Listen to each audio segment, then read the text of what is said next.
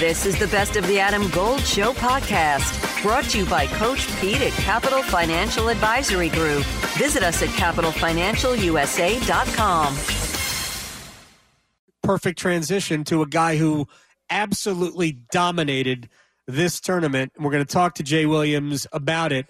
Uh, think about this Jay went nine for nine in games in the ACC tournament. Nine for nine in games.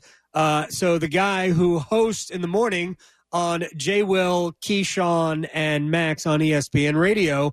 But before we get to your performance in the ACC tournament, Jay, uh, do I believe? Do I have this correct? According to uh, a top 100 ranking of ACC point guards, you're not even as good as Ty Lawson. So you know, one of the beautiful things about doing our job is that you're constantly looking for content, and then sometimes AG the content just comes gift wrapped for you. Right. And uh, this was presented to me. I, I, I looked at the list, and my sent it to me. Uh, Duhon actually sent it to me, and I was like, "Huh, yeah, 14th, okay." And then you know, so me, my competitive crazy self Yeah. starts like actually digging into the numbers and accolades and start tweeting the guy about so how do we actually what's the criteria for you coming up with this list? No criteria. And then we, i just I decided to make it a bigger topic and talk about it because that's who i am you know? First of all, when when Chris Duhon sent it to you, did he ask you why he wasn't ranked ahead of you? Since on the 01 championship team, for various reasons, he was moved into the starting lineup and was I don't know if he was the primary ball handler, he was maybe more of a uh, uh, a defensive guy, but he beca- he became the point guard, so maybe he should be ahead of you. yeah you should you know what's really funny all i've seen is red since then so it's like uh, old school with will ferrell at the podium like you come out of it you're like what the hell just happened what did i say so i don't even think i got a chance to read the text copy above the picture of the rankings i just reacted so i should probably go back and reread that for for do. It was a great segment. Uh, I- and that guy called in, by the way, uh, to the show. I don't know if that you guys called him or if he randomly called No, in. he called in. He called in, Adam. He has some moxie to him. I That- give him credit for it. I, I do too. First of all, uh, how did we verify that he was the right guy? Because I could have done that. Um, yep. I, I, we should probably do a little bit more research and diligence because I don't think anybody verified it. We just took him for his word. Hey, look, that's you guys are trusting people. Uh, all right, so we're at the ACC tournament here, and I was Yep. looking through the ACC tournament runs when you were at Duke, and your final, your ACC championship game margins 13, 30 in the second year over North Carolina, and then 26. You guys, in in you you were nine and zero as a player in ACC tournament play. And the closest game you had, do you remember the closest game you had? Closest game we had. Let's see. I love these contests. Maryland uh, ACC semifinals. I think my was it my sophomore year. Yep. Yep. That was Brain like an elephant. Call me a baby LeBron James at six two. that was one of the greatest basketball games I have ever been to. Um, I think it was Juan Dixon's half court heave at the buzzer went off the back rim, and you guys, it was an absolute, absolute classic. Um, you guys just dismantled people. You know what? I don't know that that game that year too, because I'll never forget this. Um, and it's you know I think a lot of times fans hear analysts or coaches talk about the psychological effect of you know uh, competing against your your opponents before, and that you hear things like, "Well, it's hard to beat a team four times." And for us that year being down, I think we were down double digits at half. Um, it, it's when we were down 22 points in the Final Four against that same Maryland team. I'll never forget being in the locker room during halftime and Shane being like, "You got? Do you guys know that each team who's been down double digits at halftime has always came back and won the game?" And it was like that theme that followed throughout the. It, it, proved true. I mean, it, each and every game. So it, it's like that being down double just gave us a lot of confidence and composure. All right, you know, all these cliches, one possession at a time, and get a stop here, and all these things there. But when you put it together, that psychological aspect played a major factor in us winning the whole thing. Well, you guys, I mean, you guys were a machine anyway in 2001. It was one of the best teams I've ever watched. Been, been had the privilege to cover. Um, I would, as a Maryland grad, um, I that era, and I look, we know what the Duke UNC rivalry is all about, but for those three years, there were no better basketball games than Agreed. Duke Maryland. I mean, not not even close. And earlier in the 2001 season was the miracle in not, not I guess it's not really a miracle. You guys coming back from 10 down in the final minute uh, as Maryland was deer in the headlights up there, but um, I mean, those were the best games. I mean, how do you how do you process that? Well, I, I process it in, in 2023 terms because I feel like college basketball is, uh, and as much as I'm a fan of the sport, it's missing those nostalgic like moments, right? And and I think that at times with conference realignment, with the transfer portal, uh, with all these movable parts, that we miss on some of those moments for the fan bases to kind of lean into what those rivalries would do. And I really wish that Duke and Maryland would have a home and away each and every year. I, I think it would be great for the sport. I think you see this throughout old school Big East rivalries, old school Big Ten rivalries, and regardless of conference realignment or what it has been, uh, being able to have a lot of those type of rivalries and away scenarios allows us on the media side to package and go back and help people remember what was. Because frankly, it's hard for people to remember what the hell happened last week, yet alone 20 years ago. But if you can recreate that, Adam, then I think the product of college basketball becomes bigger and stronger. Jay Williams is joining us here. The, we could talk about the state of college basketball in a second. I'm just trying to think and in my close my eyes and imagine Duke going up to Comcast Center now or whatever it's called now. I have no idea. I've actually never been in that building. Um, I left Maryland and never. I didn't go back to a game. I went to one Duke Maryland game at Cole Fieldhouse. Uh, I think it was Steve Wojciechowski's junior or senior season, have not been to a, a Maryland game in College Park since. Uh, I just can't imagine going back, seeing these two teams play again. I mean, there were Big Ten ACC challenges uh, that I don't know if Duke worked behind the scenes to make sure, hey, we ain't matching up with them. Uh, because I, I think everybody was still kind of bitter that Maryland flew the coop. Yeah. Well, you know, I, I look at personalities too, and it's almost you know, look, for all the respect that Roy and Mike Krzyzewski have for each other, they wanted to beat the hell out of one another. Yeah. Like, you know, you hear all these guys say, well, it's another BS. It's never just another game when you go against North Carolina. It's never just another game, regardless what any of these players tell you when we go against Maryland. Yeah. And I would see that with how badly Coach K wanted to beat Gary Williams. And I spent time with Gary after I was a player and I heard it firsthand from him over drinks about how much he wanted to win those type of games, right? So yeah. when you hear that, and I think about what this new age could be, like, yeah, I, you, you can make a case that at times, especially against you know certain opponents, you wish that Jon Scheyer was a little bit more you know animated, right? We talk about that game at UVA, like being animated. But Jon Scheyer is one of the most competitive people uh, the game of basketball has ever seen. Like he, I'm a competitive prick. Jon Scheyer is a competitive prick. Kevin Willard is a competitive person. Yeah. I would love to see those two guys as coaches go against each other as well. I think it would be great for college basketball. Oh, it, it absolutely would be. I spoke to a former teammate of yours yesterday. We uh, we had Chris Carrawell on the show, and he was talking about the competitive nature. So let's get to this Duke team. We waited uh, this long to get to uh, this team, the team you watched go into uh, the Smith Center and eke out a win. And to me, it's they don't play pretty basketball. They play very, very tough, physical, defensive basketball. If they went on a they got on an offensive hot streak, and they might be a juggernaut. I'm just not sure that hot streak is there. But boy, did they gut things out. Well, you know, everybody keeps saying that, and look, I um, I watched Duke play multiple times. I, I, I don't know if they possess that scoring punch right. this year.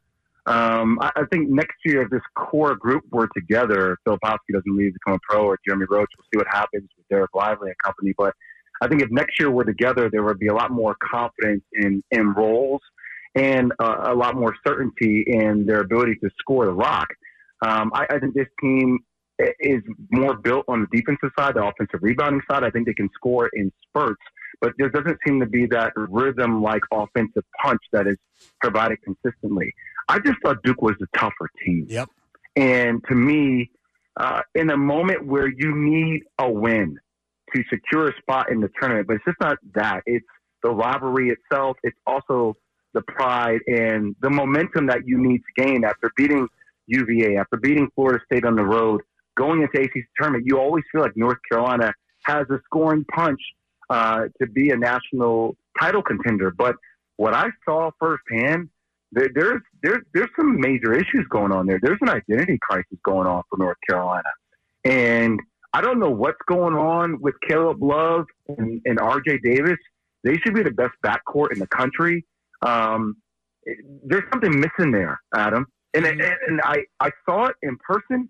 Uh, I know, and, and Hubert has a tough job.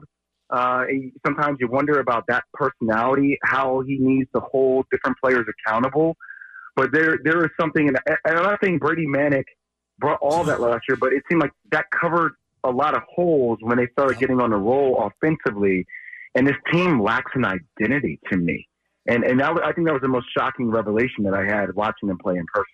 Yeah, they um, Jay Williams is joining us here. They're too streaky. They don't. They probably don't use Armando Bacot enough, to be honest, in their offense. Uh, but when they got into a little bit of an offensive rhythm, it was a high ball screen for R.J. Davis, uh, and he either flared out and knocked down a three, or uh, or drove and created. But uh, Caleb Love has not there, there have been very few times this year where Caleb Love has looked like the Caleb Love of last year. And even last year, he was streaky, but we have had very few real good Caleb Love stretches this year. Let me ask you real quick about the health of the sport. Um, because we haven't seen like it's it's almost unfair to compare it to your era because even you stayed three years. I mean, you ain't staying more than one uh, when when you were here when when you were playing. If you came in and did what you did as a freshman today, I mean, you're in the draft. So yeah. these guys don't stay. Um, but what has that done? Is that is that the biggest factor in why we have? I mean, it's just not. It's not a great product. It is at times, but consistently, it's not a great product. Well, you know, and I think my my mindset has changed over the years. I, college basketball with NIL needs to go to a place where it should be a two year mandatory stay. I don't like what I see going on with the transfer portal. I think there needs to be way more stipulations in the transfer portal because it's hard to coach kids these days. And I'm telling you this as a player. Right. I always speak player first, not coach first.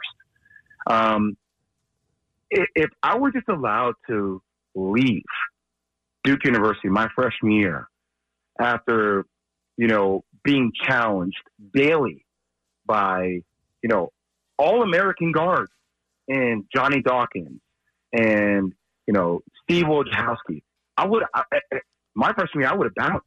I would, it was too hard.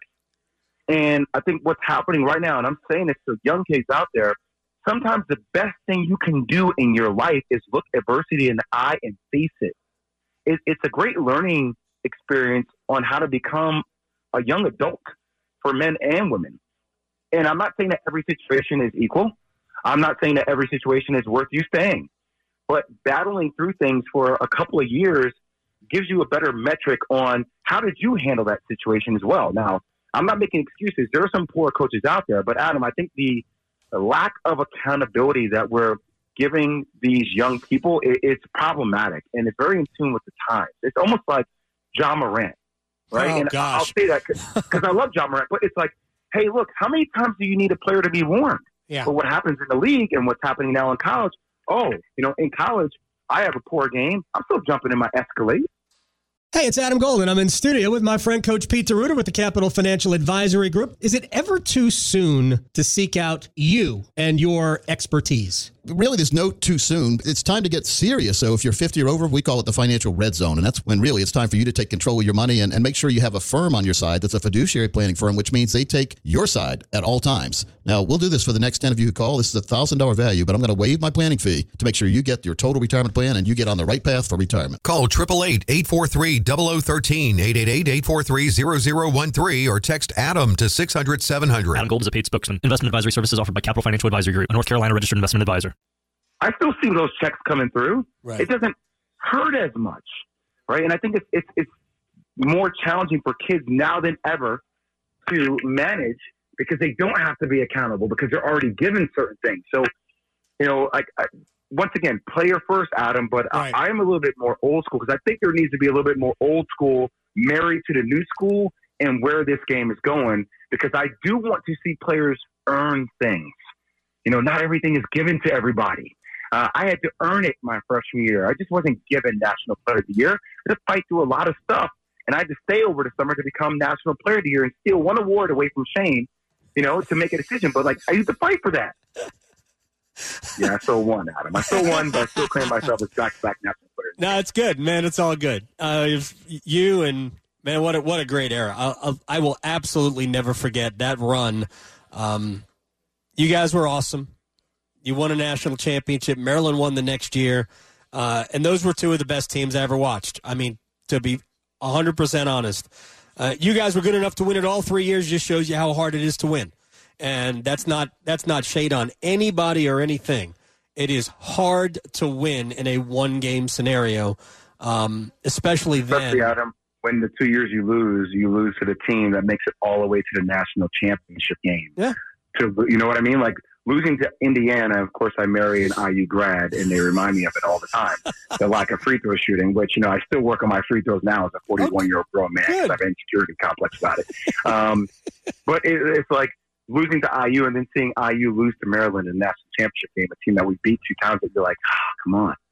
You know, losing to Florida, you know, who then goes on to lose to Michigan State that year in the national championship. My freshman year, it goes to show you that it, the best teams don't always win. It's about having the biggest stretch of games, and Yeah. that's what makes this time of year the best. and uh, you know the one and done scenario. You know, you lose, you're out. Uh, that the it's the ultimate pressure. It's why the tournament is the ultimate tournament. We'll talk. We'll talk about the tournament next week uh, when we when we chat again. Real quick, Jay Williams is joining us here. Did they treat you well at the Smith Center? You know what's really funny? Uh, I they always treat me so well. Like the staff, uh, I, I saw Roy. I love Roy Williams. Uh, I got a chance to meet for the first time, which is kind of crazy. Knowing Hubert for as long as I have, his wife, and um, you know, I, I I really enjoy Carolina. I, I really do. Um, I enjoy it so much that I had to remind them I'm seven and one against Carolina. I was three and zero in that building, right? So like that always exists. I, I think um, you know, but on the real side, like we we are so intertwined. Um, these two schools and organizations, and I think there is so much respect. And I, I know what Hubert Davis is going through right now is challenging, going from a team that was in a championship game last year to a team that may not make the tournament unless they go on a run here in the ACC tourney. Um, it's not easy filling in the shoes of Dean Smith and Roy Williams. Um, and the expectations that come along with being a North Carolina player for Caleb Love, it's not easy. Um, so I, I feel for them. I, I I really do. Because at the end of the day, man, Adam, like Raymond Felton used to come stay over at my house. I watched tape with Raymond Felton. Uh, I've known Ty Law for Ty Lawson for a long time. Uh, Wayne Ellington and I were cool. So it's a family, and you want to see individuals win. Um, and you know, for like Leaky Black, I, I love watching him play. There's an intensity he brings to the floor. I want to see them do well. Just don't want to see them do well versus us. Jay Williams, I appreciate t- your time, my friend. Uh, best to uh, best to everyone. Best to your mom. Uh, I will I will talk to you next week, and good luck right, to your. Blue Devils this week. I'm still working on my free throws, Adam. Still working on them. Did you know that your unused medications could end up in the wrong hands? It's important to keep your medication secure in a locked location, such as a locking box or locking cabinet. When it's time to dispose of them, safely and properly dispose of old, expired, or unused meds by using an at home disposal product or a medication disposal box in your community. Don't miss out on medication take back events happening near you. Don't let anyone take what's yours. Lock your meds. Be aware. Don't share. Learn more at lockyourmeds.org/nc.